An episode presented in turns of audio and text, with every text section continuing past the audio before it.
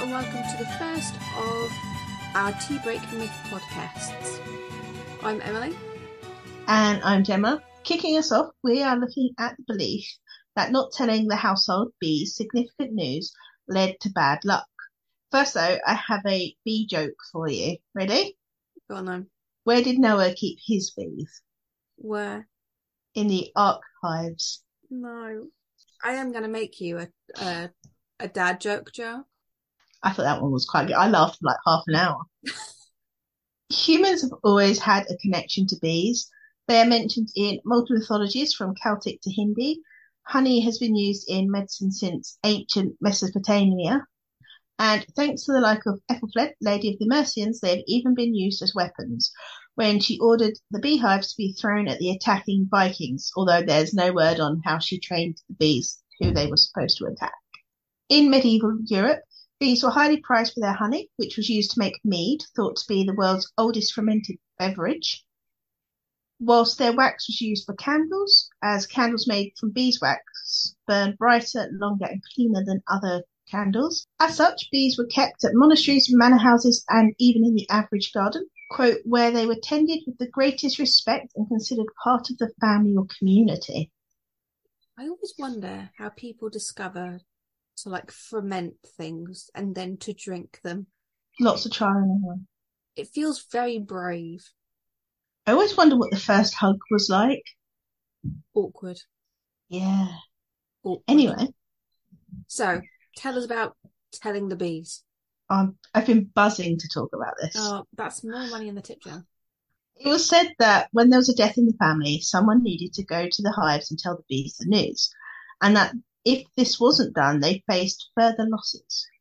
What would happen was the head of the house or widow would go to the hives and knock gently to get the attention of the bees, and then softly murmur in a doleful tone the solemn news. This was something done in multiple places across Europe, and little regional variations appeared. For example, in Nottinghamshire, the wife of the dead was heard singing quietly in front of the hive, quote, The master's dead, but don't you go. Your mistress will be a good mistress to you. Whilst in Germany, there was a similar version which said, quote, Little bee, our Lord is dead, leave me not in my distress. In some instances, the beekeeper would wrap the top of the hive with a, with a piece of black fabric or crepe to show they were in mourning. Whilst this practice started in Europe, it spread to North America and by the 19th century was common in New England. And poet John Greenleaf Whittier wrote a poem titled Telling the Bees in 1858, which goes, quote, Before them under the garden wall, forwards and back, went drearily singing the chore girl small, draping each hive with a shred of black. Trembling I listened, the summer sun had the chill of snow, for I knew she was telling the bees of one gone on the journey we all must go. And the song she was singing ever since in my ear sounds on. Stay at home, pretty bees, fly not hence. Mistress Mary is dead and gone. I mean, it's nice, but it's also a bit morbid. Yeah. All this idea of telling the bees about things like this. So, what would happen if you didn't tell them? Well, it was said that further losses would befall the family, such as the bees leaving the hive or not producing honey or even dying. In her book, The Honeymakers, Margaret Warner Morley tells of a case in Oxfordshire where the family failed to tell the bees of the death of their keeper, leading to every bee in their 17 hives dying. It was also believed that if you sold a hive without following the ritual, then terrible misfortune would befall the person who brought the hive. Another case Morley tells about comes from Norfolk, where a man purchased a hive of bees that had belonged to a man who died. Soon after the purchase, the bees became sick. Realizing the previous owner hadn't put the bees into mourning, the new owner draped the hive with black and the bees regained their health. I see. So, was it just the bad news that you tell the bees? No, traditionally the bees were kept abreast of all important family matters, including births, marriages, and long absences due to journeys. Failing to do so would lead to all kinds of calamities. If there was a wedding in the family, the hives were decorated and a piece of cake left outside so the bees could take part too. And newlywed couples would introduce themselves to the bees of the house because it was believed not doing so would lead to a miserable marriage. I can just imagine this hive of bees with like little tiny teacups waiting to hear the, the local gossip.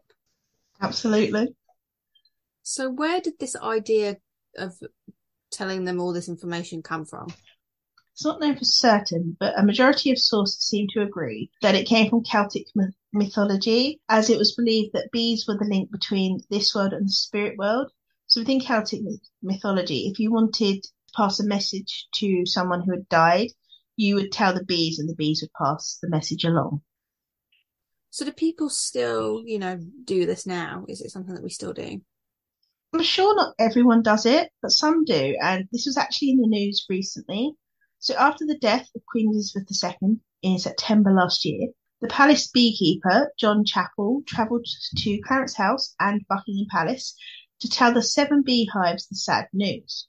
Whilst there, he knocked on each hive and said, quote, The mistress is dead, but don't you go. Your master will be a good master to you. He then said a little prayer and put a black ribbon on each hive.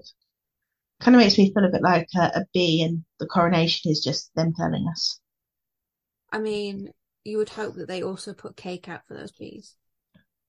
Well, what from all of the royal weddings? Yes. but it, it's such a quaint British tradition. I love that the royal family did it. Anything to avoid bad luck. We don't want bad luck. Definitely it's kind of like how even if you're not superstitious, you still knock on wood. True. So is this the only bee folklore? No, there are several other bits of lore. Uh, it was bad luck to buy or sell hives because when you sell one, you sell your luck with the bees. Instead, bees were bartered for or given as gifts. It was considered rude to quarrel in front of bees. If a bee flew into the house, it meant a stranger would soon call, and if a bee rested on the roof of the house, it meant good fortune was on its way. But the relationship between bees and humans goes beyond folklore.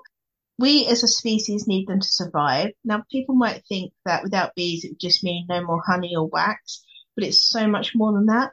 90% of the crops which feed us rely on bees to help pollinate them. Without the bees, the crops would die and the effect on the food chain, both human and animal, would be catastrophic. As Maurice Maeterlinck wrote, quote, if the bees disappeared off the face of the earth, man would only have four years left to live. So with that in mind, I have some cool bee facts for you. We love a bee fact. There are 20,000 species of bees across the planet, but only seven are honeybee species. Of the 20,000 species I just mentioned, one, the Cape honeybee, is capable of, of reproducing without the egg needing to be fertilized. Now, this is done by a process called thelytoky. The resulting bee will always be female Bees dance as a way of communicating. Honeybees have a dance move called the waggle dance, which isn't really a dance but a way of communicating with other bees. Scientists have trained the buff-tailed bumblebee to score a goal in bee football in return for a sugary treat. This is even more impressive when you consider their brains are the size of a poppy seed. The bees, not the scientists.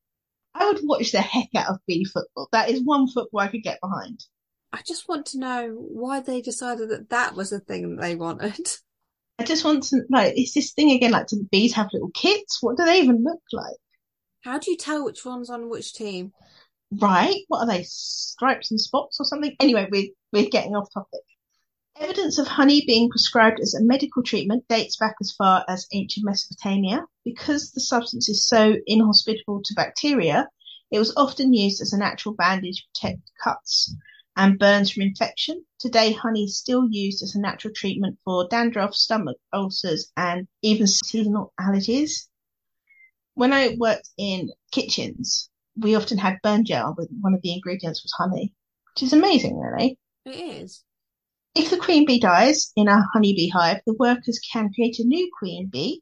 What they do is select a young larva and feed it special food called royal jelly, and the larva will develop into a fertile queen. When stored correctly, honey is one of the few foods that has an eternal shelf life.